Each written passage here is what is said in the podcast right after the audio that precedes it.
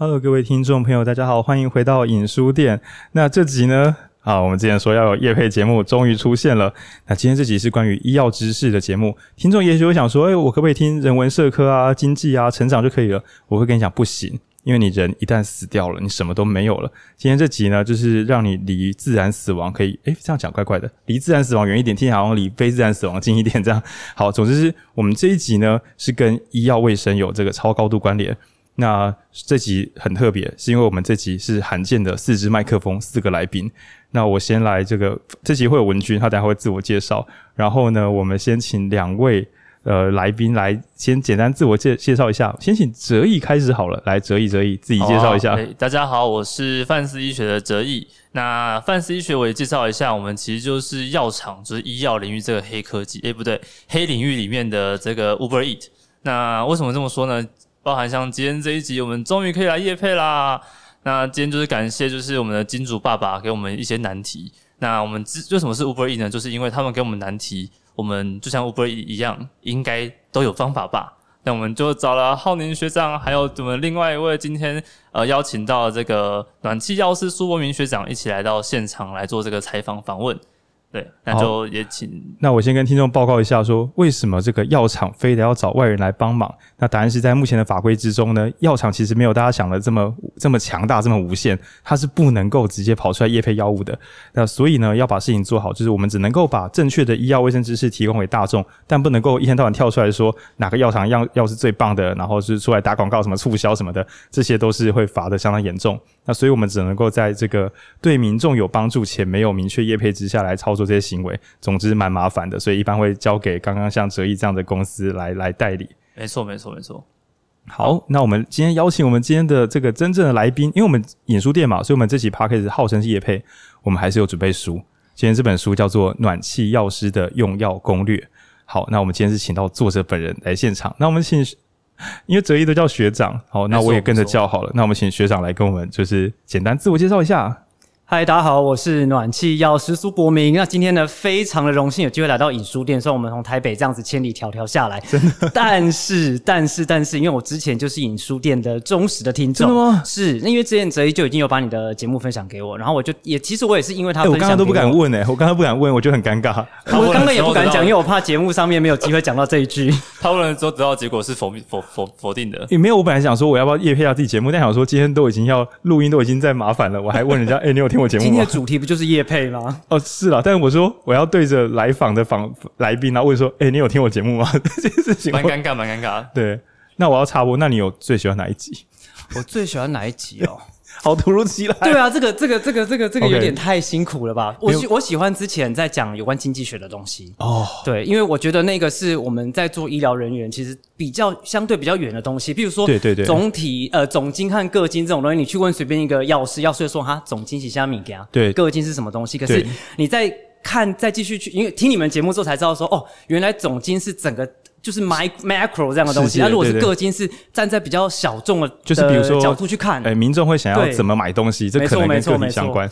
对，但是我们到底会不会有钱呢？有时候不是我们个人在努力，有时候是世界决定我们今天能不能有钱。没错，没错。对，其实我们节目的经济学的，我们排名第一的还是自我成长，像萨提尔关系理论，然后或是说呃蛤蟆先生去看心理师，这种都是。一定是流量最高的，但排名第二的就是各种经济学。嗯、对，那我们有私下田野过，为什么大家会来听我们？答案是因为很少有电台在讲，因为经济学很容易超爆干无聊。对对，对，我觉得这点是因为通常，尤其是对我们这种领域差太远的人来讲，其实听听听听，如果听到太多理论或专有名词，我听不下去诶。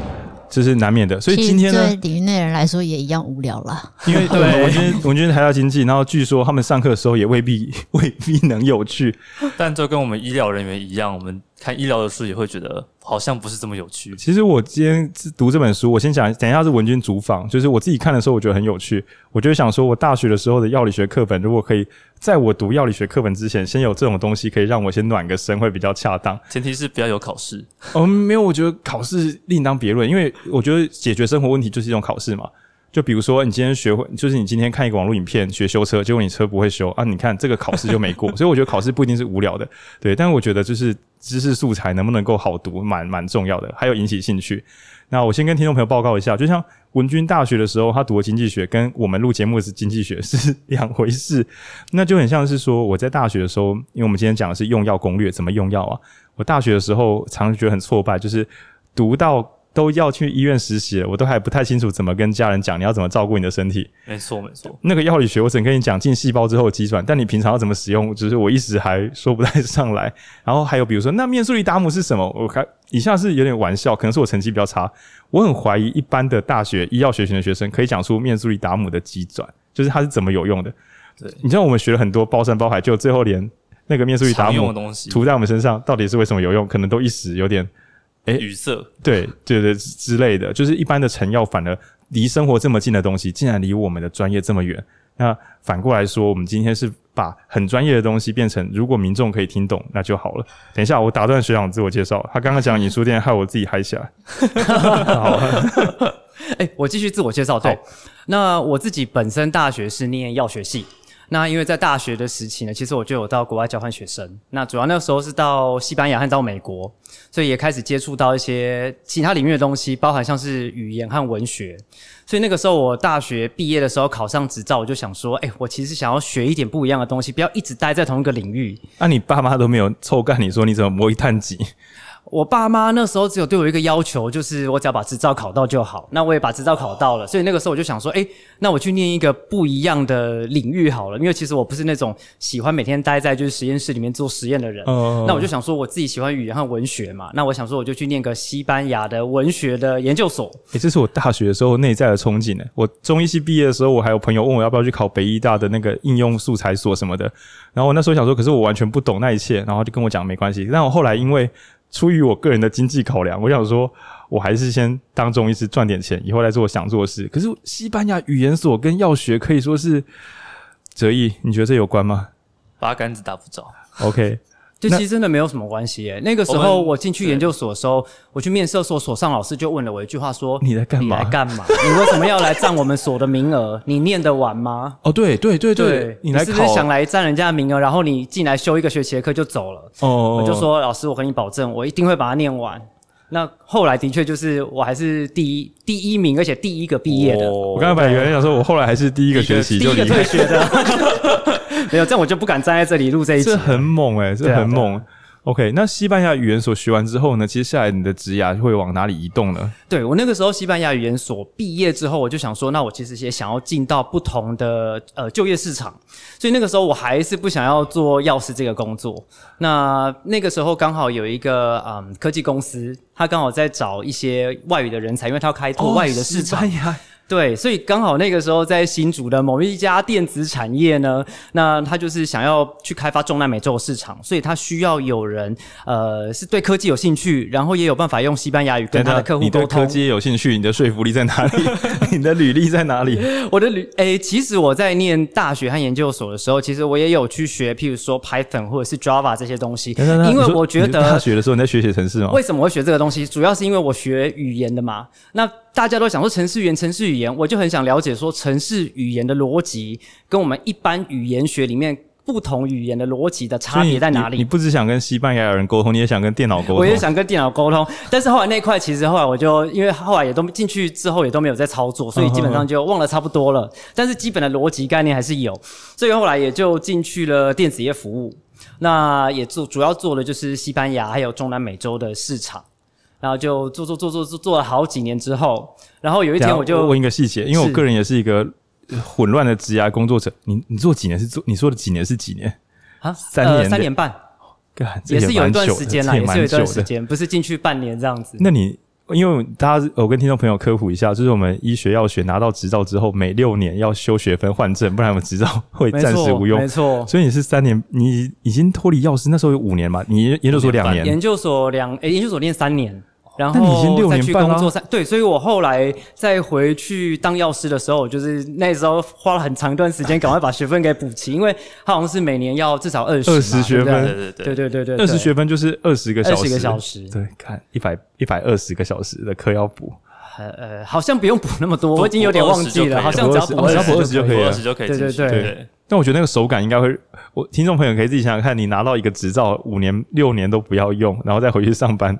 那感觉一定会超级。对啊，而且其实药物推陈出新的速度其实非常快，哦，所以你要把那六年中间的空白，那消失的六年把它补回来，哦，哇，很辛苦。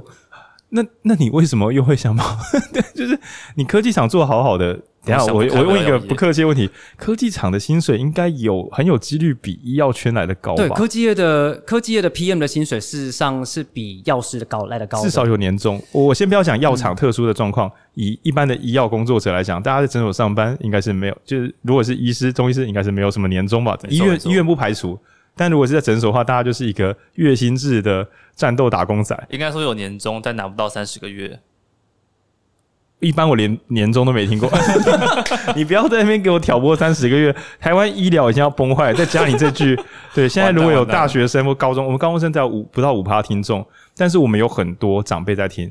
我们的四五十岁以上的听众，现在听一听都知道说，不要再叫孩。如果为了经济考量，送孩子去二类。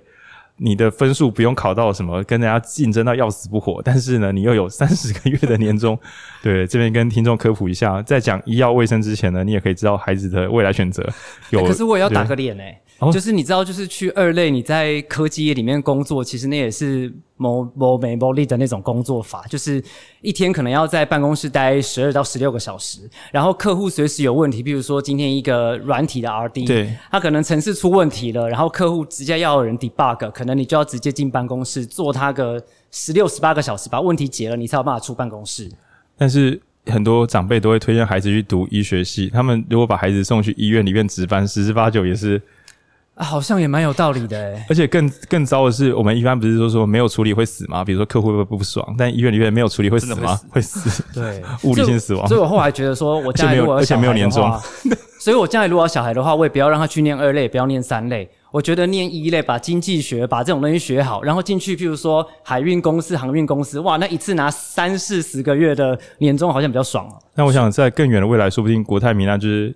等我们有未来有晚辈的那一代，说不定无条件基本收入长出来了，就是进入一个新纪元，大家就是自由快乐的活着就就好了。对，希望大家不要再为了，就是因为我觉得为薪水工作是不错的，至少还有拿到拿到喜欢的报酬。但希望在更远的未来，我们连这件事情都懒得考虑，反正做什么都很快乐。这样，知道是。对对对。那我在书上有跟我看一些资料上有看到，就是你从药学啊、西班牙文所啊，然后到科技业再跑回这个医药领域，那想问说。你最后回医药领域是在为为了什么？就是跑回来干嘛？对，那个时候其实主要是，其实说真的，在科技业的薪水是蛮不错的。那做了一段时间之后呢，你会发现说，OK，你一直在想办法处理专案的事情，想办法一直出货给客人。那你到最后，你的生活都是为了赚钱而已。那当然，谁出来工作不是为了赚钱？我跟人家听众有些在流眼泪，为了赚钱嘛。我也想，我也有尝试着这么做，但没成功。对。对那其实呃，赚钱之外，当然你还会对生活或对未来有一些期许、有一些想法。那那个时候我刚好看到，就是电视上，其实我真的是从电视上面看到的。那个时候我呃，台北市立联合医院开始在推所谓的安宁的服务。哦，安宁服务，你说医院里面的安宁服务？对，医院里面的安宁服务，他开始推所谓的居家安宁啊，然后从居家医疗出发，做所谓的全人照护。嗯，那那时候我觉得其实有一个很感动的点，就是那个时候的总院长是黄胜坚总院长，他那个时候说呢，他那时候原本是一个急诊室的外科主任，那急诊室这种东西基本上就是要把人给救活，对对对对，对不对？但他其实有遇到病人来，然后他判断了之后呢，觉得说这个病人救得活。但救回来之后可能是植物人，对，所以那个时候呢，他就跟呃他的这个病人的家属说，那我们要不要考虑不要救他，让他好走？好，放手也是一种慈悲，这是他的名言。对对对对，对，后来的确，当然就是不救，那这个人就是选择放手就走了嘛。是，结果呢，在他呃结束这个工作的时候呢，那个家人啊，就是。手牵手，就是跪在地上感谢总院长，说谢谢你，我让我爸爸好走。我好害怕这个故事的结局。根据我听到的不良医病关系，刚刚那个故事的结局，来哲毅，你觉得有可能是什么？手牵手，然后提出那个告告诉。对，因为我跟呃听众朋友报告一下，那刚刚那件事情的恐怖，就是你是个急诊医师，你如果为了自己的安全，你就不要不要多事，你就救，然后救不回来就没关系嘛，反正我努力了啊，救得回来。后面植物人医药费用那个也不是我要负责的嘛，反正我们等下会送到楼上的就是不同病房家属去想办法给社会去安置或什么的。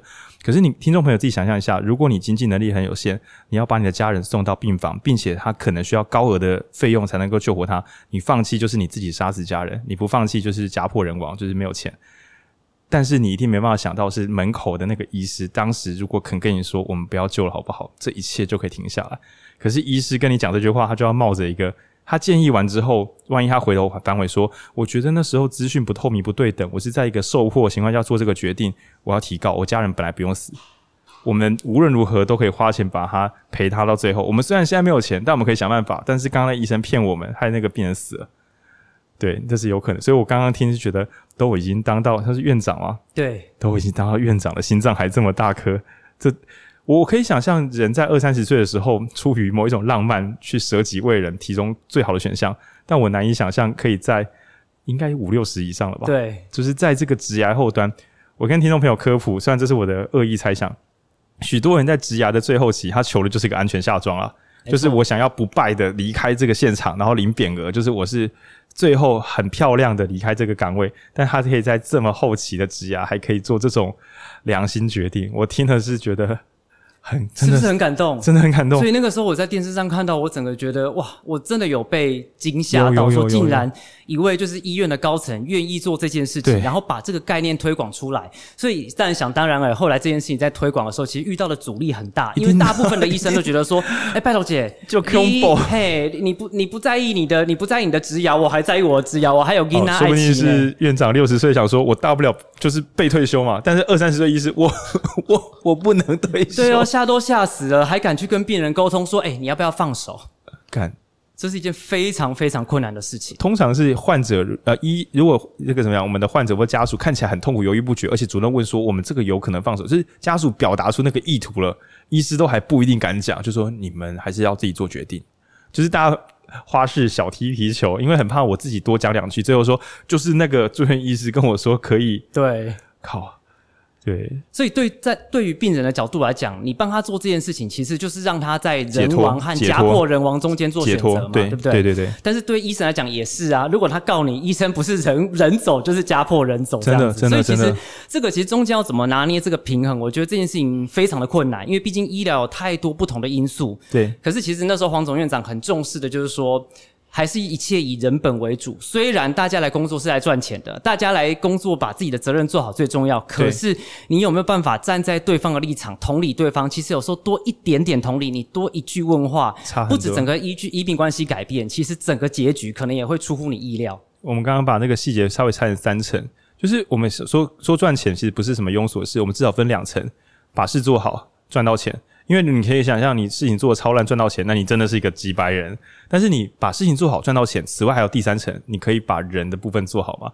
因为你成为一个完美的医师，但是患者的痛苦与你无关，就是你只提供说，我跟你讲救的话，几率有，你是真你真的很相信科学吗？就是诶、我们有二十二十二趴几率救起来哦，七十八趴救不起来，给你决定。你觉得你提供了科学的答案，但其实这是一种很。非常没有人文精神，非常不切实际的做法。那刚刚我们听到是完全相反的版本，它除了技术性做到极限之外，就是我们讲的医疗技术。那此外就是因眼前的患者跟家属做出对他最有利的人文判断。那我觉得有时候是时光过久一点之后，回头看那些家属，不要后悔，不要悔恨，不要觉得自己做错什么。那这个其实对活下来的人都是非常非常重要的事。我们改天再找机会，哲颖去牵线，我们来录这一类的。好，好，因为我觉得。呃，我觉得今天这几算我们还没开始录，但我很很喜欢这类的节目，是说大家进入医院的时候都其实很容易无助啦。嗯，就是不要说医院啦，你得个新冠，你得个新冠就觉得我的人生就到这里为止了吗？人在生病的时候是很脆弱，脆弱做出了错误判断，很可能因小小的错误判断毁掉整个人生。对，因为他刚好是资源最少的时候，所以我觉得就是我们从这边开始还蛮不错。等下，所以你是看那个新闻，然后你就回去上班哦？我看到那个新闻之后呢，我发现说，诶，因为我以前就在台北市立联合医院实习，哦、那我还我知道说他开始在找新的生力军来做居家医疗，还有居家安宁。那因为这件事情其实很难找人，是因为大部分的人对这个概念是不熟悉的。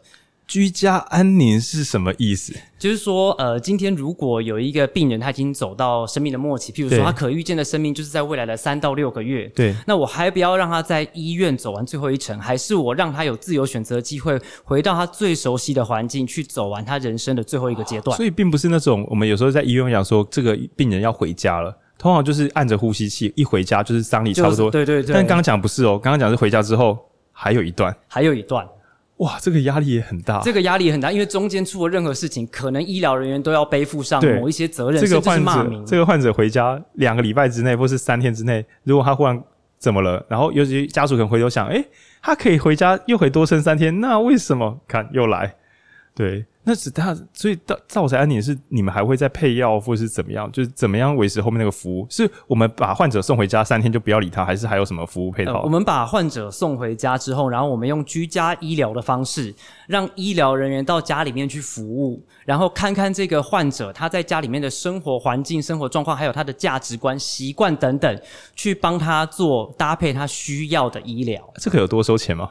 呃，居家医疗和居家安宁的话，其实台北市政府是有补助的啦。但是基本上对于医疗人员来讲，我刚刚听到一个不良的关键字，台来折翼，台北市政府之外有补助啊。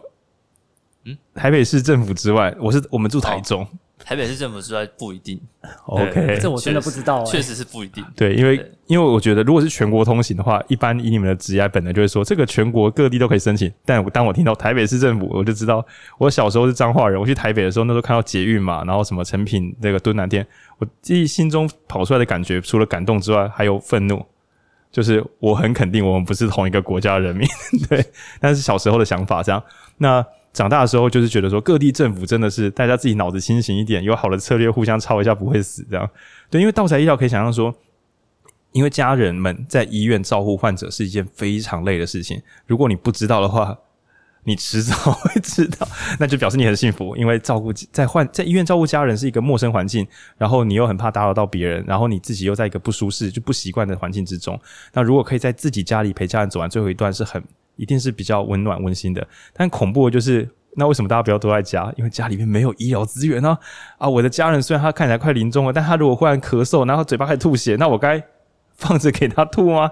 对，所以这段该怎么做？我我我其实身为一个医疗圈的类逃兵，我是刚刚才知道说原来有到宅安宁服务。这比一般医院的那种慢慢的安宁病房的慢慢离开还要更人道许多，但是想必要花更多资源，所以我刚刚本来以为是一种贵的要死的自费服务，但想不到还要补助，所以你在台湾你怎么能可以不使用安宁医疗啊？其他国家可没有这么简单，让你不花不花小钱就可以拿到这个东西。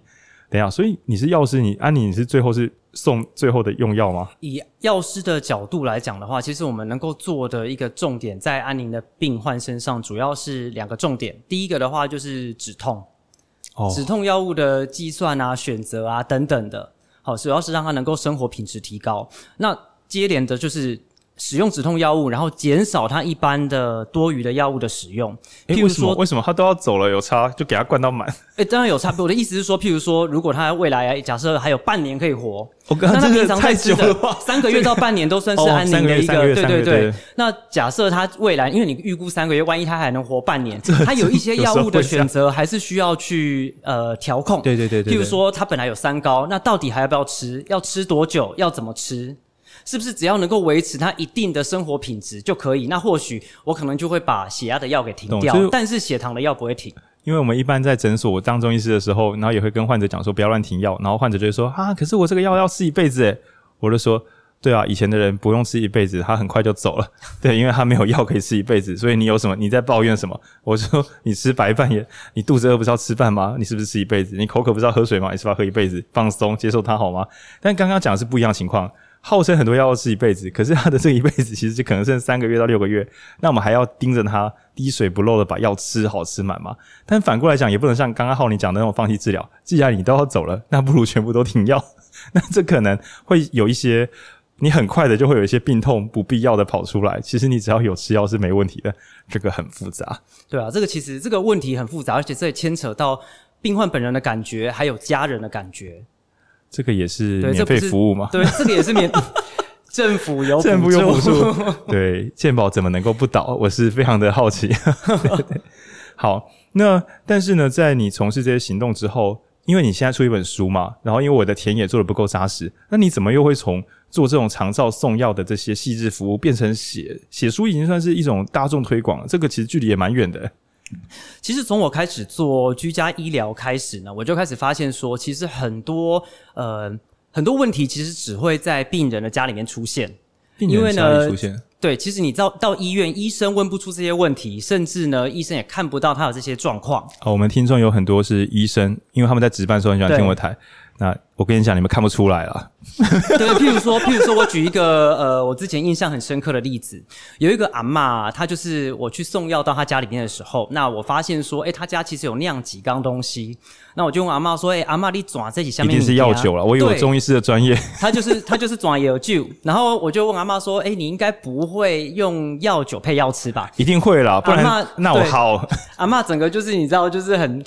很很很很骄傲的跟我说：“拜托我酿这个药酒就是配药吃。”这样他有跟你分享吗？对，他跟我分享说：“这个有请开喝。”他有拿杯子，你不你矿买不？哎，有，他真的有，对吗？根据我中医师的专业，对，但我是十分的害怕那一缸里面的东西，所以我也不敢碰。如果他有找到一些神秘中医师，甚至会帮他加一些古古方，就是重金属之类的加味，你只要加了那些重金属，整个人就会变得比较 peace。其实之前新北市也有传出类似的一个古代秘方，就是使用一些安宁用药，然后大家变得比较安静下来，这样镇定剂。对，我们尊古法镇定剂，不分中西医都会有这些灵感。好，没关系，我们继续聊。哎、欸，对，然后你知道，就是那个阿妈本身，其实你去看她的 lab data，就发现说她肝脏其实不太好。那当然，这样子使用药物，所谓的 lab data 就是比如说他抽血或干嘛的时候会跑出一些，你去体检的时候跑出一大堆，除了红字之外，你根本不能判断。然后我们就是看那些的时候会发现说，这个人都有好好吃药，看起来都没什么问题。靠那个单子，你跑出来体检单就是有问题，是哪？是肝脏吗？对，是肝脏，应该是大发炎或者什么的。所以其实，在这个情况下，你看，就是医生平常在医院，他哪知道他平常在家里有那样药酒，还有用药酒配药吃？呃，蛮难问医生，除非。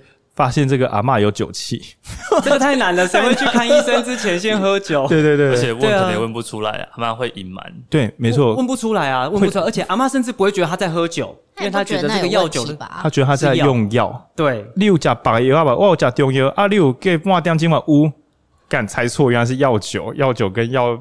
对，而且隔半小时还不一定有帮助。这样，对，嗯，然后呃，如果大家喜欢看推理剧的话，很久以前那个什么《新世纪福尔摩斯》这一类的剧情，他们都有一个大绝招，就是啊，应该是福尔摩斯系列会比较强调一句话：所有的人都在骗人，就没有人可以不骗人，因为有时候你是被动性的，不知不觉在骗人，有人是主动骗人。总之，你收集到的任何口供，你都要当做是假的，这样会比较安全。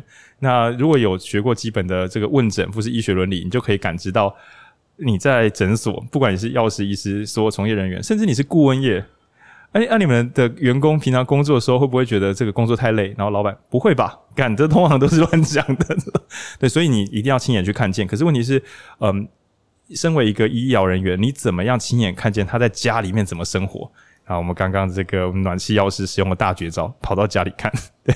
对啊，其实这是居家医疗带给医疗人员的一个新的面向和接触的机会，因为你真的到民众家里面去走一走、看一看，你才知道说，哎，他在家里都是怎么生活的，他的习惯和他的价值观是什么。对对，因为这些东西基本上你在医院问诊问不出来嘛，他会骗你，不是他不知道那是重点，对他不知道那是重点，对，这个就是重点没错。那那个阿嬷除了药酒之外，就没那么单纯吧？对，他除了药酒之外，他其实平常使用药物的习惯也不太好。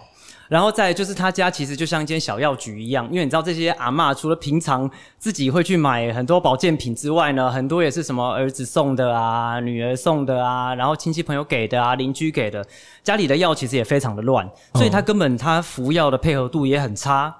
那服药配合度差，其实如果医生开完药，那下个月呃，比如说下个月回来医院，然后医生看一看，觉得说，诶譬如说你这个血糖药好像控制不太好啊，你刚好叫熊叫洗假药啊，呜呜，那其实没有嘛，那医生能做什么？医生就会做换药或调药，被骗喽。但是其实这件事情是理应上来讲是，如果他正常吃药，或许是一个不一样的结果，对，那就会造成医生的误判，对。那也是因为这样，其实我们医生很多加入这个呃居家医疗之后呢，才发现说，哎、欸，不呢，这不是我亏了也要问题呢，是你根本没有好好的吃药，对对。我小时候曾经想过一个很没有礼貌的建议。就是叫患者吃药的时候，你录影给我看。我们就是你给我拍照录自己吃药，然后再传赖给我。因为他说我有时候忘记吃，然后我有时候吃。我说不然这样子你自己录影哈，不要说我都诬赖你没吃药。因为我就觉得这个病对我来讲刚好很简单，中药的某个就让这个我应该处理得来。你怎么两周都没有用，还说有吃？我觉得你在胡乱我。啊，当然就是患者后来有时候就是有时候会忘记。我说你刚刚跟我说都有吃，对，大概是这种这种状况。我想要再分享一个故事，其实有关于就是忘记吃药这件事情，嗯、这个就是书里面也有提到，因为这个故事我印象太深刻，就是有一个阿妈，她就是有失智症，好、哦，其实轻微的失智，她、哦、是轻微的失智哦，不是很严重的失智，那她其实也很愿意配合吃药。可是他会有一个问题，就是他会常常会忘记说我药到底吃了没。但他吃的失智症的，他是吃失智症的药吗？失智症的药，然后还有就是他平常慢性病的药。这边变成一个地狱梗，失智症的药要怎么记得吃？对，所以这个真的没有办法。那可是因为他是独居老人嘛，你能怎么办？呃呃，听众朋友如果有灵感的话，欢迎私讯到我们的 IG。失智症的老人要吃药，你该怎么让他记起来？好，其实后来这个我们的解法，应该说那时候我想到的方法了，我举用几个方法想办法帮助他吃药，哦哦哦，这也是一个很精彩的故事。一开始呢，其实我就是把呃跟医生讨论，把他使用的药物的频次给降低，就比如说一天吃三次，改成一天吃一次。哎、欸，啊，这样剂量够吗？呃，就是换药啊，比如说选择剂，oh, okay. 就是比较长效剂型的东西，这样子。对，看多少 K 呢？然后后来就是也帮他排药盒，但是其实完全没有用。排药盒没有用。呃，呃，听众朋友，如果家里有长辈，或是你自己有在用慢性药物，就是那种一个盒子，什么一一周七天，然后放好，你就可以照按时吃，这样。对，就建立自己的仪式感，这样。不是啊？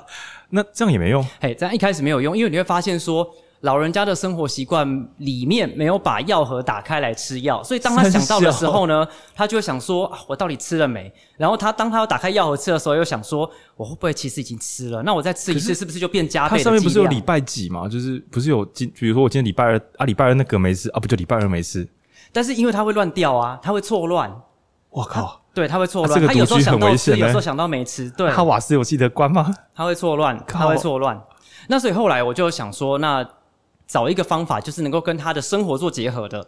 所以那个时候，第一个想到，就是因为就是要观察他的生活习惯嘛。我就发现说，阿嬷每天都会撕日历，那我就在药盒上面贴数字。我就跟阿嬷说，你撕日历的时候，你就对那个数字这样子。对，对，那一开始呢，其实我一开始想说这样应该会有效，应该有吧？但其实效果也蛮差的，因为他常常撕了日历之后，他就忘记他要去对药盒。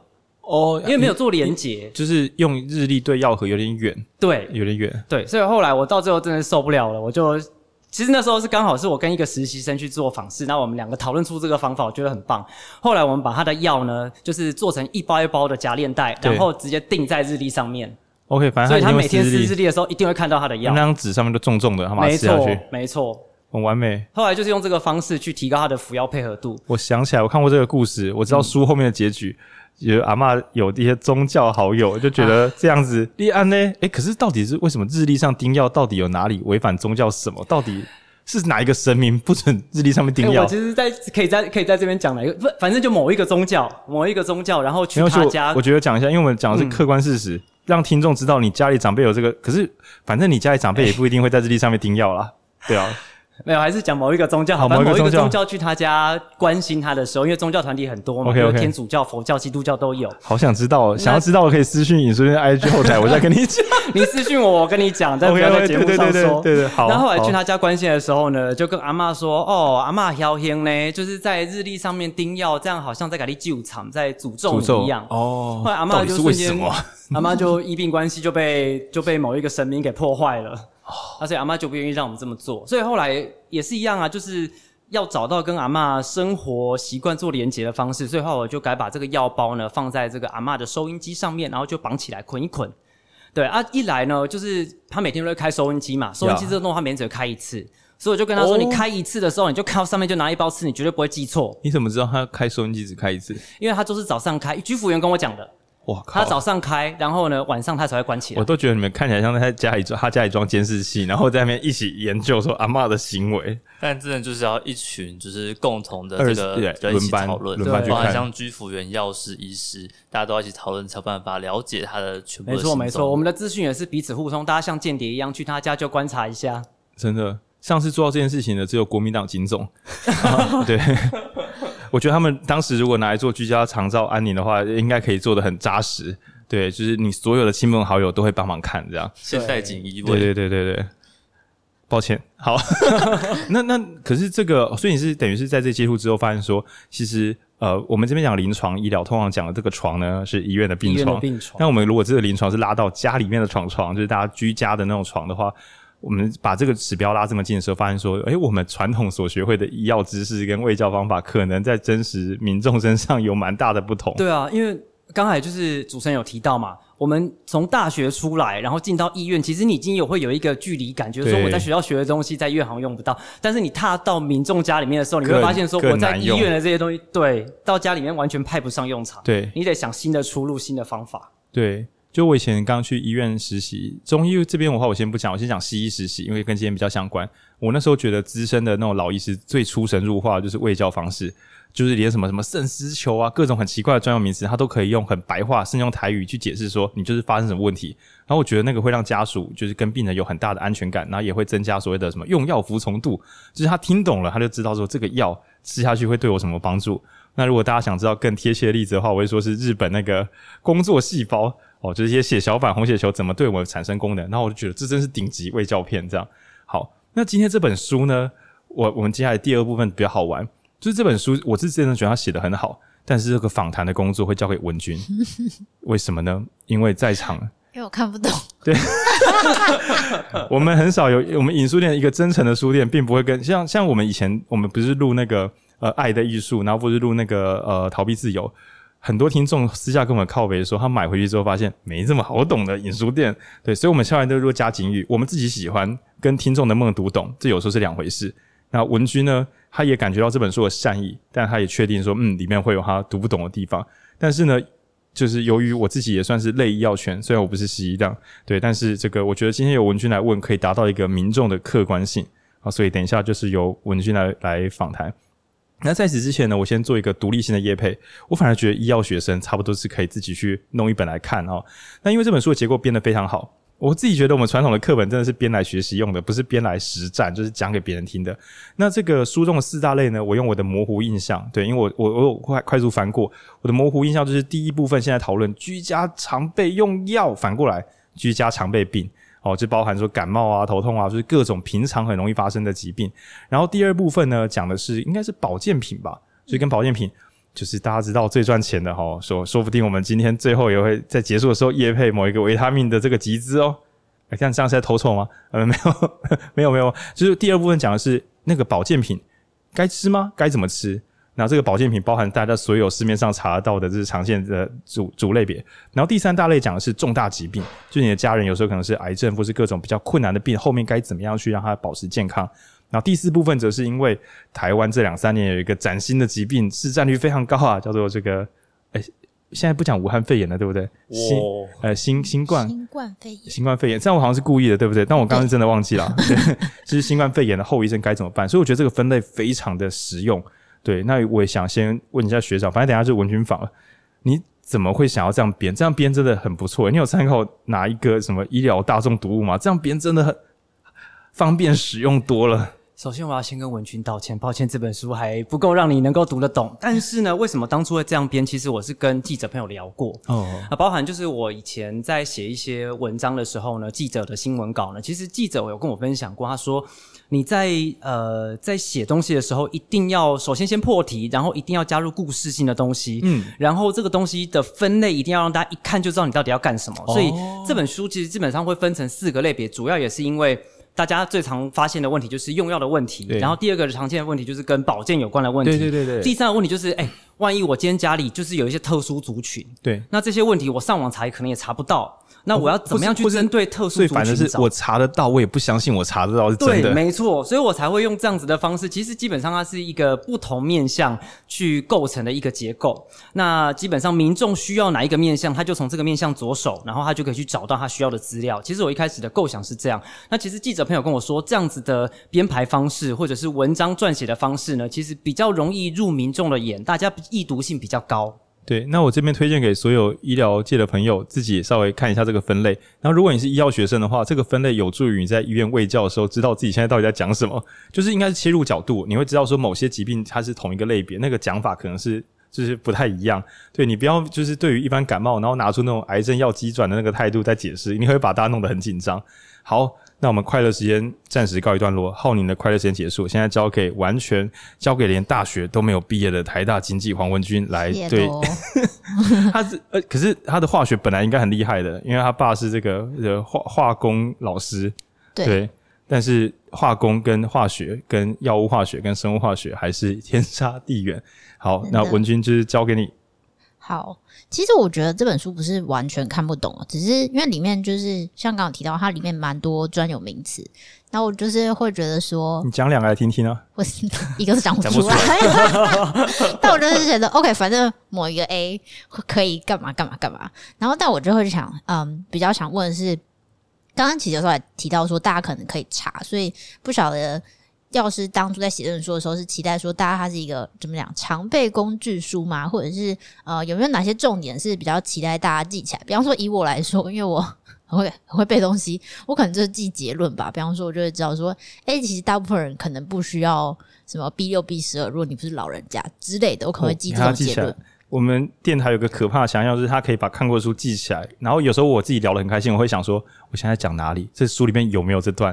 然后文君他虽然没有任何的相关背景，但他已经背起来。B 六 B 十二在你没有特殊情况之下可以不需要使用，对太厉害了。对我可能就是比较能记结论，但是我就会，但因为我也是不是那么怎么讲，就是希望自己有多一点知识的人，所以不晓得你会怎么建议大家，就是在阅读或是使用这本书，或者你当初的期待是什么？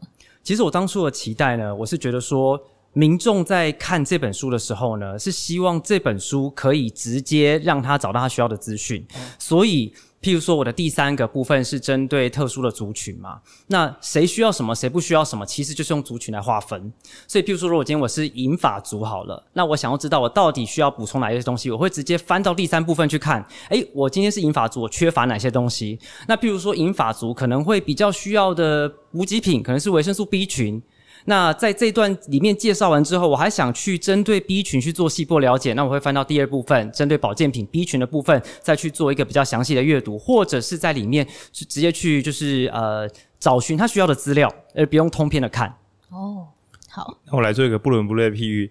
呃，这个给医药学群的一个小红利，就是我们以前在见实习的时候啊，虽然说什么读了六七年的医学院嘛，谁记得起来？谁记得起来？所以我们口袋里面都会有一本叫什么小麻，就是一本超级缩写黄金笔记，然后里面充满各种外行人不可能看得懂缩写，主要是因为那个字太多，你不缩写整本书塞不下去。然后大家就很像大家看幻影旅团，对团长，每当我们在战斗的时候，然后组织就说：“哎，啊这个病现在有什么用药，你知道吗？”然后我们就会点个头，说：“我查一下。”然后快速的，最后当然希望背起来，但是新手没有人真的什么都记得起来。然后我觉得这刚刚刚刚学长讲法比较像是说，我们就把这本书，你未必要像文君这么这么狂暴，什么把书背起来，背起来，但至少你在遇到问题的时候，比如说我家长辈最近有个开刀完之后，我来翻一下，哦，他现在开刀之后用药已经，我大概知道开刀用后用药在干嘛，就我可能只用到其中的就是三五页，然后发现啊，他好像又需要一个保健品。那我再翻开第二章，就是用来查找，对，那这样就好懂多了。因为如果是查找的话，至少我们已经手上有相对应的呃药物，或是我们知道要干嘛再来对，对。因为这本书的专业知识虽然有软化，但其实总量还是蛮惊人的。对，我自己身边的朋友，其实反而是用这本书问一个问题，就是，诶、欸，我朋友吃了 B 群，那我要怎么选？然后就查这本书看一下哦，B 群原来哪些是需要。等下，哲毅，你的朋友也是药师吗？哦，不是，不是，不是。我想说，你的药师朋友还查这本书，那大家的哎，那就有 哎。其实那时候我在写这本书的时候呢，我因为我背后有一群婆妈团，就像文君这样子，是真的都搞不清楚的。那我在写完之后，其实我有给他们看。那当然就是呃，其实一开始在写这本书的时候，内容是更扎实的，但是也是被婆妈团团删减了很多，说啊这我看不啦，那个在讲什么？就是他们记不起来这些东西，所以后来删删删删删删，到最后才有现在这个版本。但是其实因为毕竟它还是一本相对呃在讲专业性的东西的书，所以它的确比较硬一点。对，那这个下次下一本书会改进。但但但我反而觉得这本书先保留，你可以下一本书这本书的就是更软的版本。对，因为我觉得我我在翻这本书的时候有某一种安全感，就是因为里面有写化学机转嘛，很多药物我随便讲，比如说面速利达姆，它的学名才不是面速利达姆，对对，或是什么普拿疼，它的学名才不是普拿疼。所以当我们看这些药物后面有它的学名的时候，你在对药对着书的时候，你会发现啊，就是这串魔法文字，它长得一模一样，看来是。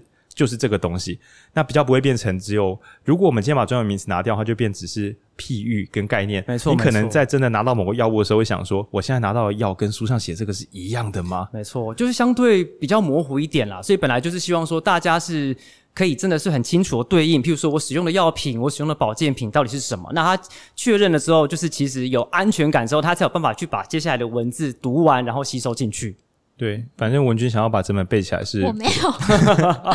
但我也觉得，其实有写出那些东西是是有帮助的。比方说，我自己也是之前要，就是前两年要打疫苗的时候，然后大家才去说，哎、欸，其实不一定要买普拿疼，你可以买什么？然后它不是还有分两种成分吗？就是个别，如果你想要干嘛的话，要买哪一种成分？然后那时候才知道说，啊，原来就是普拿疼是一种。他说他，所以他是什么？它是一种通称，它是一种品牌名称。没关系，我们请哲毅，普拉特是什么？它是一个大厂的品牌名称，药名。Oh, okay, 对，OK。那普拿疼它的药物分类又是什么？你可以用民众可以懂的方法来试着说明吗？欸、就是止痛药。对，但止痛药有分两种。他在网络上查的时候，就查过什么 NSAID，就一堆奇幻名词开始长出来，这样咒语就出现了。然后大家大家平常都不在意，但就是等到你发现打疫苗吃这个会不会有人死掉？当你怕自己会死的时候，你想认真看，但是哪里有这么简单？然后就会变得很紧张。对，所以反而把名词写清楚，是在你很脆弱又需要正确资讯的时候，看能不能够对对看。没错。但如果你是一种有些读者喜欢整本书都可以看得懂，没那么简单啊！我跟你讲，对对，毕竟里面掺了专有名词，这样。嗯，那再来我想要问，有点像是就是哲毅的朋友会问的问题，就是书里面也有蛮多，就是有建议我们，就我呃对他们比较有了解，但我其实还是没有办法完全的判断我到底是不是需要，因为书里面还是只能因为不知道大家各自的状况，所以只能说通常的人会怎么怎么样，或者是通常的孕妇需要或者不需要，那我到底要怎么去判断这件事情？书里面有建议我去问药师，但我真的是。路上随便一个药，随便一个药局的药师都可以问吗？文君问了一个很不礼貌的问题，就是好学长，你说我们遇到专业问题可以去问药师，但是在普罗大众的邪恶之心中，有时候会难免担心。现在大家都知道，医药圈并没有三十个月的年终，有的话可能要靠自己。那药局的药师会不会为了他的生活所需？所以我之前看叶秉辰老师，就是台大叶秉辰老师讲一个笑话，他说他本来要去买个 OK 棒。然后那个药师就会说：“哎，那你你这个有什么？要不要擦一下？啊，你要是怎样？”然后他他本来想买 OK 棒，最后抱了一堆药，有的是消炎，有的是维他命，他抱一堆东西回家，然后被他老婆说：“你到底在干什么？” 那我们当然不是说那个药师在乱卖他东西，但是有时候我们难免会扪心自问，想说：难道这个世上都没有想乱卖东西的药师？当然，你们大家可以斟酌回答。只是文君想问的是，我该怎么？除了问药师之外，我还有没有别的 criteria 准则？或者是我觉得有时候是标准不一样吧。就是我觉得医药人员可能会对健康的标准比较高，哦、就你可能觉得我需要，但我就觉得其实我还好哎、欸、之类的。你这个刁民，我我就是抱歉。对，我觉得我要呼自己一巴掌哎、欸，就是世界上的确有会乱卖东西的药师，合理对，一定一定是有的啦，一定是有的。那，那我们为了保护学长，哲毅，你觉得乱卖药、乱卖东西的药师主要集中在哪里呢？哎，全世界各地哦哟，就是总之，防人之心不可无啊。对，不是说不止台湾啦，就是全世界各地。我相信大家没有练习过，对不对？诶，公关公关稿没有？对，全世界各地的大家药师应该都会多少在特定的情况，例如说这个人看起来好像可以多买一点哦，就多问他要不要需要一些东西，这样。对啊，因为基本上保健食品它还是归类在食品嘛。哦，那你口袋里有银子，我多卖一些给你也不会怎么样，我又不是卖药给你。对，你可能真的会再变健康一点点，但你可能只是从健康变得很健康哦。对，哎，好像也不错啊。对，没有也不会不好，也不会不好。那，对，所以的确有，的确有一些药师是。本着这样子的概念去做保健食品的推销，能卖就卖，的确也是有，的确也是有。那其实我觉得回到文君刚才的问题，就是我要怎么样知道我可能缺什么东西，或者是我今天踏进药局的时候，我要怎么跟药师沟通，说我到底需要买什么？没错，一般民众踏进药局跟一般民众踏进机车行其实是异曲同工之妙。他跟我说要修什么，我就。哦，好，我换一下。对，我也不可、啊、不好说不好、啊，不然我怕我排气管坏掉啊。对啊，你说我这个不吃，就是你跟我说吃这个比较好，我脑子里反转出来就是，那我不吃这个是不是会不好？那我吃好了，我反正如果又买得起，又不是说你给我开个天价，对，所以我对，或者是我觉得我假设我通常可能，比方说我就是听朋友说，或者是怎么样，然后我已经假设我想吃 B 群好了，那我觉得通常。进去药局问说：“哎、那你没有推荐的 B 群？因为药师就不太会先问我说：‘你确定你真的要吃 B 群吗？’他大概就会直接开始推荐我他觉得适合的。所以其实这本书我在写的时候，那时候我也有想到这件事情。所以其实我算是把保健品的，譬如说以 B 群来讲，我就会把每一个成分都告诉读者说，这些成分到底是用来做什么的，嗯、以便用让你用来判别这个东西是不是你需要的。譬如说刚才文群有讲 B 六和 B 十二这两个东西，书里面就是讲到说，这其实是跟神经有关系的。嗯、那 B 六很多老人家比较容易缺乏，所以会神经痛；B 十二很多老人家缺乏，因为饮食的关系造成手脚麻木。但是我们年轻人或者是一般作息啊、啊饮食正常的人是不需要去，就不需要特别补充这些东西的。所以我可能需要的就是补充，譬如说胃腹部食药署建议的最低补充的量就可以。所以我不需要去特别补充大剂量的 B 群。所以譬如说像书里面有提到，就是合利他命。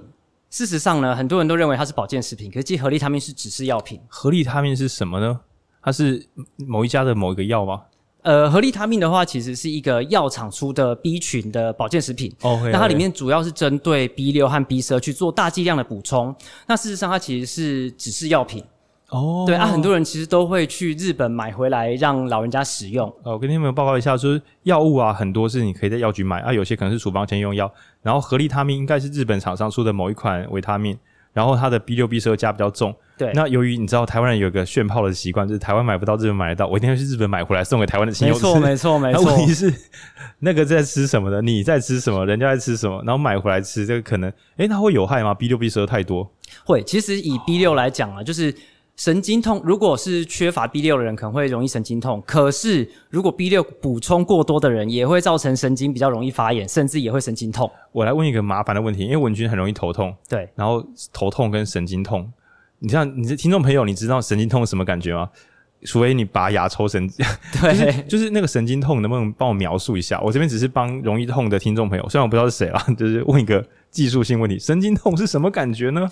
其实以譬如说呃头痛来讲好了，很多人如果是觉得说哦只是呃短暂性的头痛啊，或者是呃一般的头痛，就体感型的疼痛.照理来说这样子的疼痛呢，使用普拿疼或者是使用非类固醇的消炎止痛药，就是 NSAID，其实应该是会有效的。嗯 oh, oh, oh. 可是如果是神经类的痛，譬如说三叉神经痛这种痛，如果你吃了这两类的药，你都没有效。那其实就有可能是要往神经痛那边去找。那如果是这样，其实最简单的方式还是直接去请医生判断。但是呃，因为民众在家里其实会很常使用这些止痛的药物，所以所以说，譬如说，如果我今天头痛，吃了在药局买的药，家里可能有的这些常备药，这些指示用药都没有用之后，那其实你还是要往医院去看。因为像我有一阵子也是这样子，就是我有一次就是睡眠睡到一半，然后忽然牙齿超痛，痛到一个炸掉，然后我也想说，诶，牙齿痛可能就是。牙龈的问题啊，导致体感性的神痛嘛。Uh, 那我就起来吃了 NSAID，就吃了 Ibuprofen，然后没有什么效，就布洛芬。那又起，然后过一段时间，我又再吃了普拿疼，也没有效，我就知道说啊。问题可能大条了，uh. 所以隔天我去看医生了。果然牙医就跟我说：“诶、欸，你这个跟牙齿可能没关系，建议你去看一下神经科。”结果果然神经科就跟我说：“诶、欸，苏药师你是三叉神经痛哦，所以就只能再开神经类的药物给我吃。”那所以其实这个就是一个判别的方法。那我再拉回来，其实像文君刚才问的问题啊，通常民众的确会不知道他要怎么样去问药师他需要的东西。所以呢，其实。像我，我觉得我算是比较有良心的药师。民众问我说：“你需要呃，我我需要什么样的保健食品？”我会做的事情是，我会先盘点一下民众的饮食还有生活习惯。譬如说，如果他就是一个饮食均衡的人，那他基本上就不太会需要从里面去摄取到，譬如说维生素 A 到 E，但他可能会需要。但如果他是一个常常熬夜的人，那我们可能就会担心说：“诶。”它是不是有可能，譬如说，呃，褪黑激素可能就没办法好好的分泌，因为它的有一个时差在嘛。那这时候如果要推他保健食品，我就推他跟这个有关的，因为这的确是有可能他缺乏的。那万一他今天来，诶，我了解一下他的生活习惯，诶，他作息也正常，但是他其实是一个素食者，那我会听他担心的就是说，诶，那他可能哪一些东西是在素食里面没有办法吃到的？譬如说刚才讲 B 六、B 十二，主要都是存在动物性的食物里面。那譬如说像维生素 D。好，维生素 D 三也大部分在动物性的食物，所以其实这个就是呃我自己的角度是，我会去问病人这些状况，然后再去帮他挑选适合的呃保健食品来使用。同样的，民众如果想要从药师这边了解，那他其实也可以跟药师说：“哎、我其实平常只有睡四到六个小时，那其实我我饮食我是个不吃蔬菜的人，那你告诉我需要补充什么？哎呀，我睡眠睡得不太好、欸，诶那我常常熬夜熬到三点到熬到三点四点才睡，那我有没有可能缺乏什么东西？直接用目标性的方式去询问药师，让药师给你一个答案，而不是让药师牵着你走，说：哎、最近我们有一个新的保健食品，你要不要试试看？那或许其实你根本不需要啊。啊说服力有这么强？对，没有，我只是想说，哇，虽然我也是个医药学群，但是我就很肯定，我去药局买药，从来没有人对，哇哇。而且我觉得现在很多人已经是有在查资料了，呃、比较没有，因为我说我觉得很多时候大家已经不是在吃一个。就是有点像是刚刚讲的，从健康变得更健康。大家并不是、oh. 很多人不是出于我觉得有问题，比方说我觉得我睡不好，或者是我觉得我睡很少，或者是我觉得我最近都吃很多肉，这种这种方式的时候才才觉得自己要吃，嗯、只是。只是抱着一种，哎、欸，大家说吃那个好像不错，我是不是也要来吃吃看？所以这种时候，我就会觉得更容易造成说，哎、欸，我一去药局，然后药局我，我们好像在诱导发问，诱导药师卖我们东西。但我是真的想问一下，哎、欸，请问 B 群可以吃吗？然后就我们这里有，就倒出来这样。基本上这样子的问话方式和这样子的逻辑，就是在身上贴上肥羊的标签。所以听众朋友，就算你想问，也别这样问，你可能先讲自己哪里不舒服，不要去说，哎、欸，请问一下。某一个 B 群可以买吗？他还不卖你，那那个药师他应该待不久。对啊，譬如说 我我去药局，我可能就会问药师说：“哎、欸，我是一个常常应酬的人，我常常喝酒。哦”那我请问一下，我吃什么东西比较不容易酒醉，或者是在酒精代谢上面比较有帮助？你是一个有目标性的问题去问药师，那药师就可以给你相对应的协助。那其实我今天都没有任何的准备，因为这又不像我去医院看病，我是已经有病症、有症状，我才会去跟医生讲嘛。对对。那当我今天没有主诉的时候，我只是想要吃一些保健食品，基本上去就是在让药师推你东西啊，因为你等于就是在跟药师说：“哎，卖我卖我，我口袋有钱，我也不知道买什么，你快推给我，卖我卖我卖我。”我想来花钱，你有什么好东西吗？对对对，所以我，我所以我觉得民众其实真的要检视一下自己的状况和自己的生活习惯，那知道自己可能在哪些比较有缺、比较有需要，那才会去再踏进药局去问。因为今其实亲朋好友推荐你买的保健食品，其实真的不见得是你需要的。哦，没错。对，我反而觉得你可以问药师的是，今天人家推荐给我这个东西，那你告诉我，我有什么情况下可能需要用到它？你跟我讲。哦，哎、欸，或许我其实真的没有需要，因为药师你问这个问题，药师就必须要针对这个状况回答你。不让你说都不错，他要跟你讲为什么它不错。对，为什么它不错？为什么你觉得我需要？对，那你就知道原因。那如果你觉得有呼应，有觉得有共鸣的话，那你当然就会去选用这个产品。那如果不会的话，就表示这个产品可能根本不是你需要的。顿悟一个大绝招。我最近在，因为我常常会休闲型看 YouTube，然后有时候看装潢相关的电台，呃，就是变就是 YouTube 频道。然后我觉得，如果你去问设计师说，你觉得我们家该装潢什么？看你这样乱问，你一定会多两百万。对对，那你应该说，哎，我的动线我有什么样什么样的不方便？请问我可以怎么装潢？他总不能唬烂你，他总是要为了我的需求去想办法。所以，听众朋友对各种开放性消费行为，请试着说。我有什么困难？你觉得可以怎么帮助我？或是我看到人家有这个产品，有这个服务，你觉得它可以解决什么困难？而不是去开放性的说，哎、欸，你觉得我适合吗？你一百趴会变适合的。没错，但当遇到这个状况的时候，就算我们问的很详细，有时候药师还是会提供你不止一种选项。哦吼，所以其实我觉得这本书它里面给的就是大家的观念，就是你当遇到多个选项的时候，你还可以有办法再多一个自行判断的一个选择。OK，选择。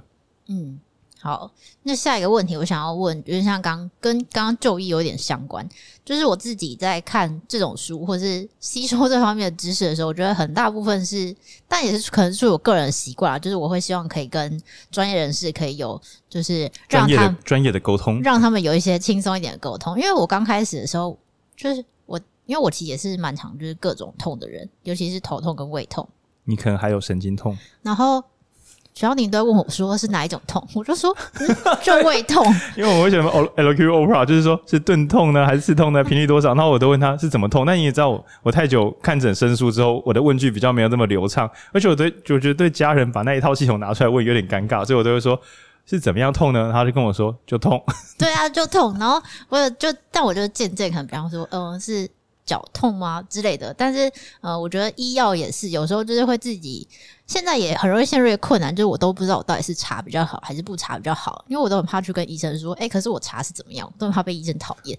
然后但或者是，但我又是想要不想要你知道，就是脑袋空白，或者是只能够提供他一些做功课的去医院或药局，感觉不太好。做功课又怕自己看起来像个危险的 OK。对，不晓对不晓得，就是药师院有什么建议，我们可以去。就是在你心中的天使患者、天使咨询者是长怎样的？我知道这个要求有点过分，我们不是说民众没有这样都不好，但如果有患那个来求诊或者说来求助的这些亲朋好友或是大众们，他们做好什么准备？你会觉得真是太好了，太了不起了。其实我觉得，对于医疗人员来讲，我反而会觉得这个医疗人员占的责任还是比较大一点点。怎么说？因为我觉得。医疗人员要学习民众的语言是相对比较容易的，但是民众要听懂医疗人员的专业语言是相对比较困难的。所以我倒觉得说，其实以医疗人员来讲，他必须要在这一块多去琢磨。当然，他没有办法去通灵了解说，哦，病人跟他说他痛。就是指什么样的痛？哦，对。但是民但是民众可以做的事情是什么？因为我不可能去记得说什么脚痛啊，然后什么神经痛。半夜三点的时候，什么时候之后发生什么事情？然后不可能，因为就算你查了，你也不知道说这个专业名词、专有名词跟你的症状是不是相符。除非他他如果帮自己写 progress note，就是写说我每天的状况，然后还有量自己的一些生命迹象。对。那我们就会说，你家里有人读医的吧？你 你可以问你朋友就好，不要来闹好吗？但是民众可以做的事情是什么？民众可以做的事情是，譬如说以痛这件事情来讲，他可以在叙述上面让它更。客观，譬如说我是几点到几点痛的，然后我痛的地方在哪里？我在什么情况下特别会出现这个痛？哦，具体，他要够具体，把这些呃其他他认为不重要的这些 detail，把它描述的更清楚之后，就可以让有专有经验的呃医疗人员去 catch 到说他可能是什么样子的痛。当然，这个本身医疗人员他也必须要能够理解民众的语言，对，他才有办法去做到这件事情。所以我倒觉得民众不用。很 care 去了解说，哎，我到底是不是要懂这个东西，哦、懂那个东西？是不称职的病人。对，但是有可能你讲的反而你查的讲的是错的，说不定有可能误导医疗人员。所以我倒觉得你要把时间、地点、位置各种的 detail 都记清楚，然后把这些资讯如实的，因为这都是客观的事实，如实的呈现给医疗人员，他才有办法去根据他的专业去做主观的判断。哦。我自己也是在就是比较后期才才有注意到这件事情，比方说时间，就是记得说自己比较常是早上啊，或者是可能比方说早上起来的时候啊，或者是呃，或者是比方说多久一次，因为我以前很有时候去看医生，医生就会多久一次，然后我都会一时回答回答不出来，想说多多多久一次，有时候，然后尤其是那种比较长时间，比方说就是偶尔会头痛一下，然后。因为你不是每次都头痛嘛，然后但是某一次特别严重，然后去看医生就跟他说：“哎、欸，其实我已经这样一阵子。”然后他就说：“一阵子是多久？”我就想说：“哎、欸，欸、对。”但是我觉得其实确实把这些东西记下来，就是是蛮有帮助的。对啊，这才是一个负责任的病人，因为其实医生需要知道是这些，而不是你跟他叙述说：“我觉得我今天右上腹有一点绞痛，而且绞痛的什么什么之类。”然后讲出一个专有名词丢给医生。我怀疑是 NSAID 的过敏之后的。对，不要乱，不要再自己查书了。就是、啊、就是不要自己推判机转啊！对，这才是会对医疗人员造成困扰的资讯。哦，了解、呃。因为我觉得在临床上有时候有压力，就患者跟我说我是不是，然后讲出一个很专一性很高的病，我会想说，我自己有时候觉得他说的可能是对的，但这时候我照着他做，万一错了，我也很尴尬。但如果我这时候觉得是另外一个选择，但最后又是我错了，我也很尴尬。就是你已经把尴尬的这这个局面开始扩大了。没错。对，那更糟的是有时候是很像但不一样，那我还要再花两倍时间跟你解释它的很像跟不一样。对。然后我刚刚想到，台湾民众到底擅不擅长描述自己的病情呢？这我不是很确定。但大家可以抱着一个心情，就是你在路边看到人家车祸的时候，警察来，你会说什么？你就会发现，大家都他就是谁先撞到什么，然后大家多久之后他就倒下，啊，另外一个人打架。就我们在看路边八卦的时候的那个完整存档，很像行车记录器。你大概抱那个态度去把自己的。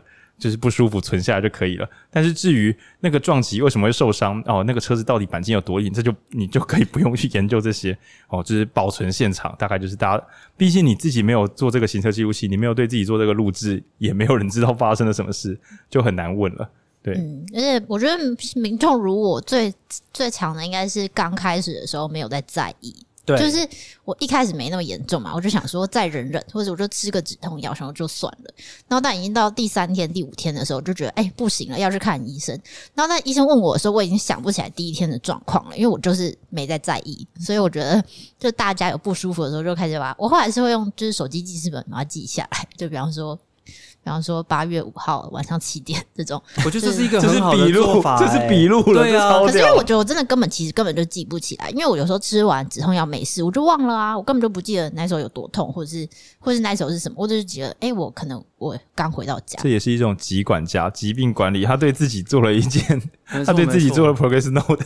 对，那你只差没有在量说当时我血压多少，心跳是多少，呼吸频率多少这样，对，做笔录，嗯。对，我觉得这是一个很好的方式诶，因为民众本来就是要对自己的健康负责。那如果真的用窥探八卦的方式去记录自己的身体的状况，其实反而可以帮助医疗人员更了解，就是当时发生了什么事情，你可能的原因是什么。因为其实优秀医疗人员做的是差不多的事情，对，只是，只是他是事后问笔录，但是比不上你当下有录音。没错，没错，没错。好，那文君下一题。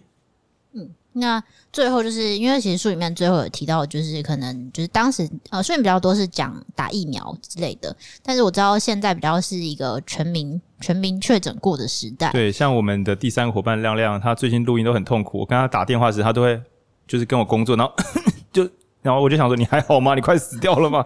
对，这个长新冠症状可以说是无所不在。确诊的人就是不管他现在健康与否，他总会觉得啊，我好像没有以前这么强壮了，是不是因为长新冠啊？其实就是加班过头而已。每个人都长新冠这样，对对。但就是在这个时期，不晓得有没有什么新的呃用药知识或者医药知识，有没有什么药可以去药局买了之后，可以让我们变得更健康啊，可以抵抗长。你看，我们要变肥羊，干，我们又乱问了。我觉得药的东西的概念其实是。当你有需要使用，然后你正确的使用的话，基本上你使用这个药品的机会成本相对就是比较低嘛。那如果今天我只是想要，像我有一些朋友很夸张，就是身边都准备很多综合感冒药，今天心情不好也吃一包，被老被老板减薪也吃一包，今天迟到心情不好也吃一包，完全把它当成安慰剂。为何综合感冒药是？那大家为什么感冒药可以在这些地方有用？我觉得，因为他觉得它是综合感冒药，所以里面应该什么成分它都有一点，就是头痛、心痛都可以治疗，什么都给我来一点的感觉。对，有一点这种感觉。今天，今天有一点不舒服。哦哦，我知道，就是生活上的任何不愉快，有点小发烧，身体软软软热热，或干嘛，综合感冒药来一包。对，或刚刚跟人家吵了一架，然后觉得哦心跳好快哦，哎，是不是应该吃个综合感冒药来压一下心跳？但事实上里面根本没有这样子的成分。呃，我觉得以新冠肺炎过后，大家其实应该都对很多症状要就是有很多的了解，譬如说止咳啊、退烧啊，然后止过敏啊，然后呃止痛等等。那这些常见的常备药，主要呢都是在药局可以买得到，而且是针对症状去做治疗的。那家里其实会建议，或者是你出去玩、出国玩一样，就是会准备这些常备药带在身上的好处是，如果你今天有相对应的症状，但是你来不及去看医生，或是这些症状其实没有这么的急急迫性，譬如说我可能只是流鼻水，或者是我今天吃了什么东西稍微有一些过敏，那其实你就可以用这些常备药去解除你的一些症状。但是因为它终究是治标不是治本，所以基本上它只能解决你短暂的问题。那如果真的是长期出现的问题，譬如说像刚才讲的长新冠，其实还是要去看医生，跟医生讨论说，其实到底要怎么做才有办法去长期的解决这些问题。所以常备药一定要常备药一定要准备。因为是针对临时可能出现的症状做使用，但是如果是长期的，诶，我觉得像我都会建议很多呃民众，如果你真的已经找不出什么西医的症状，那你就觉得虚虚的，那为什么不去看看中医，看你是不是有什么东西是需要从根本去做调整？没错，那如果你看中医没有用的话，我就会推荐你去看身心科，因为我们上次跟另外一个就是身心科医诊所的医师对，然后在聊天，然后我就跟他讲说，我大学的时候查论文查到一个荒谬现象，有人去调查看中医跟看身心科的叠合率很高哦。那我觉得这是一个什么样的逻辑呢？就是西医的分科或是药师找不出明确病因的时候，就说你要不要去看？然后后面的分叉就是神经科、中医师，就是这两种都有可能。那我在我我大中国医药大学的美德医疗大楼里面的中医部跟神经科是同一栋。我想说，可能发现送错科了，这只要搭个电梯就可以去正确的地方。但主要其实都是找不出明确病因，到底是心理因素。还是所谓的亚健康，那这个就交给这两个专科的医师去做这个混沌混沌系统的判断，对。但我想文君想加一个，这我自己也很想问。我们除了就比如说，哎、我喉咙痛，哎、我我这个气喘，那我可能去想问有什么药可以帮助。那文君刚才问的是我们这种一般乡民的想法，有长新冠用的保健食品吗？问是很肥羊？其实我对啊，这样问真的蛮肥羊的，因为事实上本来保健食品它就是食品嘛。嗯，那食品能够补足的是什么？就是我平常吃东西或我平常作息缺的地方或补不到的地方。哦、譬如说，为什么大家要吃褪黑激素？因为可能譬如说我今天工作每天都工作到三点，那呃。我的褪黑激素松果体没有办法因为时间去做好的调整分泌，那我才需要去做这样的补充啊，或者是呃，就像我刚才讲到，今天可能是孕妇，或可能今天是吃素，我今天真的是缺乏某一些东西，表示我可能真的会因为缺乏这些东西，造成我某一些不舒服的状况，或者是生活上面的生活上面的一些缺失困扰等等，那我再去主动的去补这些东西。所以你说长新冠有没有什么特殊保健食品吃？没有。真的没有，但是我有什么东西可以去针对？譬如说长新冠之后，譬如说我容易感到疲倦啊，或我可能状况一些，譬如说我身体的状况比较不好，譬如说我长新冠过后，诶，我发现我的饮食的习惯也改变了，我比较吃不下东西，那我是不是就可以针对这点去做其他食品的补充？和保健，那这可能对自己才会有相对的帮助，所以我倒觉得应该没有什么长新冠专用的，只有你自己的生活习惯和你的状况、价值观改变的之下，那你需要去把什么东西给补进来，让你的人生呢，其实过得更好一点。懂，就是因为我们刚刚讲那个比较像超量防御的观念，对，就是我可能等一下要生病了，我可以先上个 buff，先吃个什么东西挡一下，这样。肥羊问法。但我觉得很重要的，其实刚刚听到一个观念是，其实保健食品它终究比较像是补足你有缺乏的。但你如果没有不足的时候，哦、吃这个其实是不会特别加分。但是我觉得大家是抱很多人是抱着那个能不能加分的心在吃的。就我先吃，等一下我等一下我会被破防，我先上个盾的那种诡异的电玩用法。也没有睡得不好，但是是不是多吃一个 B 群，我精神就会更更棒？哦、就是大家有时候是抱着这个心，就是他其实也没有精神不好，但是他就是觉得。说不定有帮助，就多吃一点安慰剂吧。对啊，这样就会变成安慰剂。所以我觉得还是以需求为主。我觉得文俊说的很好，这主要就是以需求为主。那当然有没有可能的情况是，哎，我身体可能真的缺乏 B 群，我不知道。嗯，那你去买来吃吃看啊。如果你发现吃了之后你的精神真的更安定，睡得更好，那或许你真的就是缺 B 群，也不一定。但说不定就是我们刚刚讲安慰剂效应是一个很麻烦的东西，就是有人会试过有药物有疗效的药物跟一般的药丸吃下去，结果发现大家都会比较好一点点。对，那所以当我们中医也很常被批判说会不会是一个超大型安慰剂效应？那你就要做实验做双盲，做到确定说没有啦，这真的有帮助。对，但是呃，如果你真的有什么觉得哪里不对，是试试看。然后你说一时有安慰剂，你可以让安慰剂效应持续它个一年半载，可能也没这么夸张。好，就是总之，大家不要抱着一个没事、没任何症状，试试看看会好一点，那你就会多花钱帮人家做业绩而已。对啊，对，好，你们今天就录的非常诚实。我本来怕说你们这样录音会不会同业听到之后想说，感觉已经难卖了，还被你们还这边。不会，其实我们同业基本上大部分也都还是不太会去乱推销东西，因为其实有些东西虽虽然它是保健食品，但吃多了就像呃学长讲的一样，吃多都还是会有些风险，甚至会有些毒性在，就像吃太饱一样，喝水喝太多都会中毒。哦了解，我觉得刚刚那个什么，本来神经痛，然后吃到超量之后，从没有神经痛的人吃多一点，你就真的得到一个神经痛。对，然后我记得这本书里面有各式各样，你以为是保健品，但只要在怪异的超量使用之下，又会再衍生一些别的问题。对，那建议大家。你可以不用网络上一篇一篇查，虽然网络上也有一些网站是资料是算精确的，但是你就是买一本。然后我个人推荐一个我很喜欢的观念，我以前在当中医师的时候，对，我现在有在当，只是现在比较少。然后有个患者就说：“可是我的朋友家人跟我讲怎样？”然后我就跟他说，用台语，因为或是国语都有，我就说：“那你现在如果出状况，保险公司会赔你吗？”我跟你讲哦，我看出问题，保险公司会赔，我也会被抓去关。你的朋友建议你出问题。保险公司就会觉得你在诈病，你的你买的二十年保险，你一块钱都领不出去，因为保险公司觉得你是个骗钱的人，所以你要听谁的？你自己想一想。我把恐吓开到极限，就是简单的讲，谁会赔你钱就听谁的。我今天看出问题了，国赔，然后我大概跑不掉，工会大概也要跟着下去，大家一起赔钱，反正这是我们的一个医疗保险。但是你的亲朋好友的花式建议出问题，你看谁会赔你一块钱？然后更不要说长辈，其实大家都有沉没成本来怕很就是不是沉没成本规避损失。你已经买过二十十几二十年的保险，我看你敢不敢让它变成一张废纸啊？你今天听我的，它不是废纸；听你朋友是废纸，你自己想一想啦，我不阻止你了。然后从此之后，只要患者想跟五四三，我就是复制贴上这一招，发现没有人敢忤逆自己的保险费。对，然后这是我的一个一个怪异的补充，给医药圈的朋友们，你给如果要吓患者，你跟他说你有买保险吗？你今天只要听你朋友了，那张会变废纸，我发现超有用。对，那这个我根据我个人的田野呢，学长其实这个不只是一个普通药师，然后目前好像是是哪新北吗？哪个药师公会的？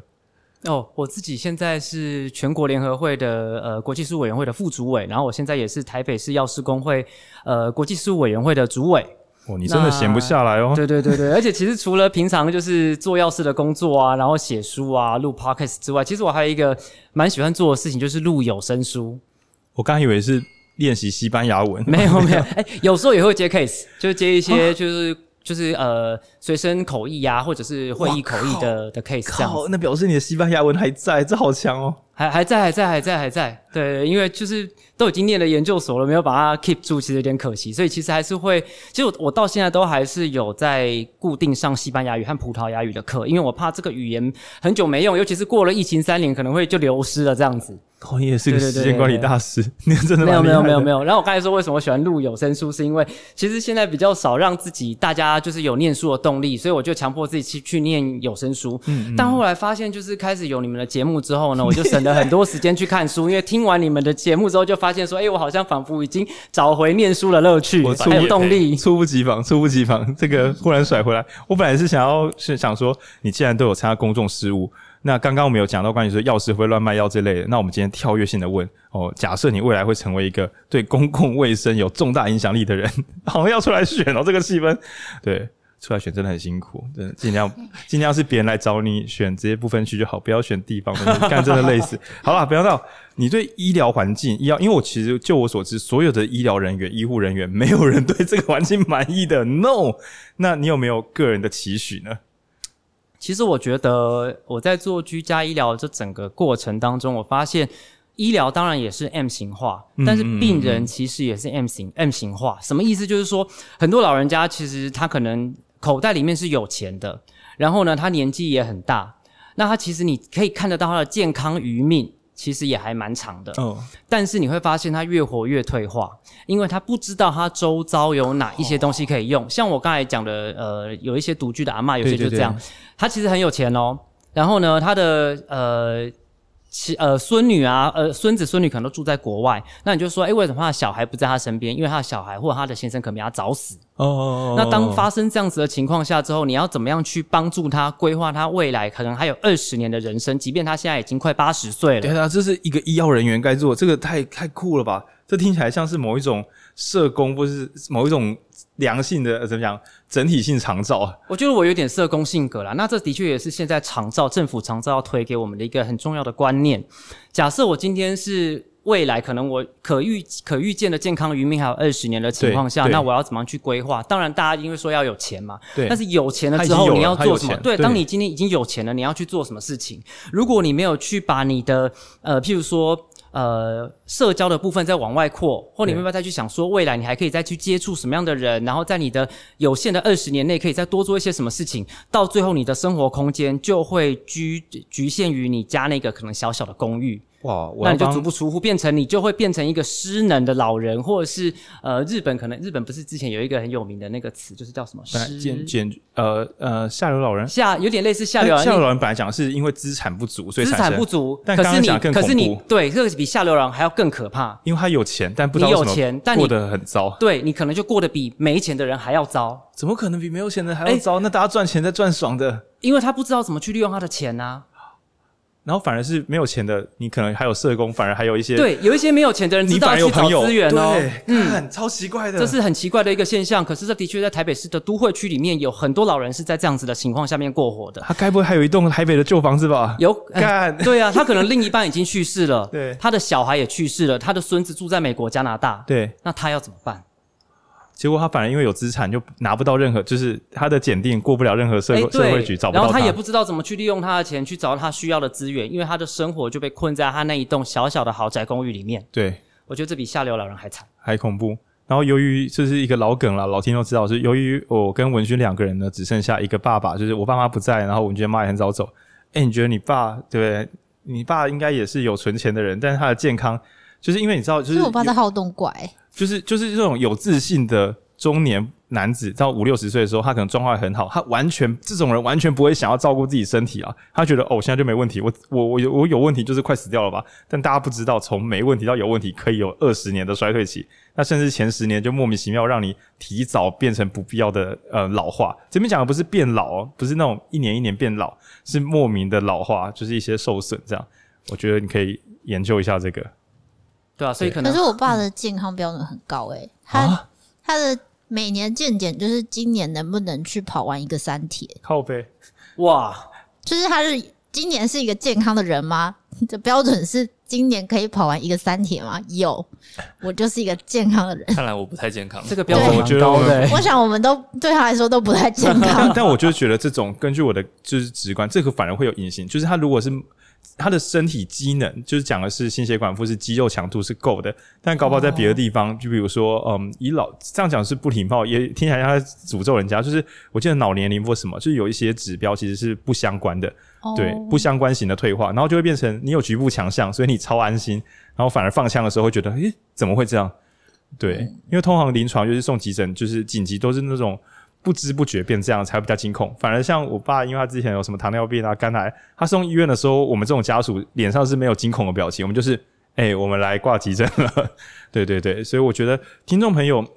这边讲讲个跳跃论述啦，听 Podcast，因为 Podcast 并不是一个最轻松的知识吸收方式，你要直接从声音转成文字，这是很麻烦的。所以国外有一说，国内我不确定，就是国外有一说，就是说 Podcast 的听众平均来讲收入比较高，不是因为听 Podcast 变有钱，是因为你对于抽象理解力，还有你的工时可能也比较长，不通勤比较远，这样通勤比较远跟工时比较长，薪水本来就应该会比较高。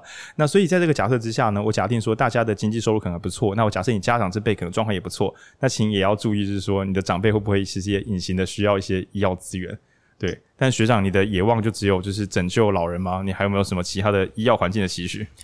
我其实很简单嘞，我就是希望大家都能够在很舒服的情况下面，然后去过完自己的一辈子。所以健康余命很重要，但是要达到健康余命之前，要先有健康势能。其实就是刚才主持人讲的这些东西，嗯、你要去有足够的能力去判断说自己的。呃，生活到底够不够圆满，够不够健康？我是不是除了在健康方面，我还缺少了一些社交的东西？我的社会面其实是不够的。嗯嗯嗯，但这些东西都要来自于，其实你平常呃的价值观，对，还有对社会的了解到底够不够？对。但我觉得这个东西其实是现代人，因为现代人其实都是高知识水准比较，知识水平比较高嘛，那就要在这些方面其实提早去想想，规划一下未来到底你想要怎么过，而不是希望说我六十五岁退休之后，我就在家里看电视，然后看看看到八十岁，那基本上你。就会比下流老人还要惨，就会变最低层的老人。我刚刚听到是我们从小在学医药的时候讲说什么什么社会啊、心理啊跟那个身体健康，但我很少听到有人真的把这个当一回事。因为虽然我们小时候是这样学的，但是随着你开始慢慢开始工作之后，就觉得啊，他头痛，他头不痛也就好了吧。但其实我们比较慢慢的没有余力去在乎说真正的健康，其实可以用更高的标准来看待。那不只是身体机能，也可能是社会性这样。那在节目结束前的一瞬间呢，想问暖气药师。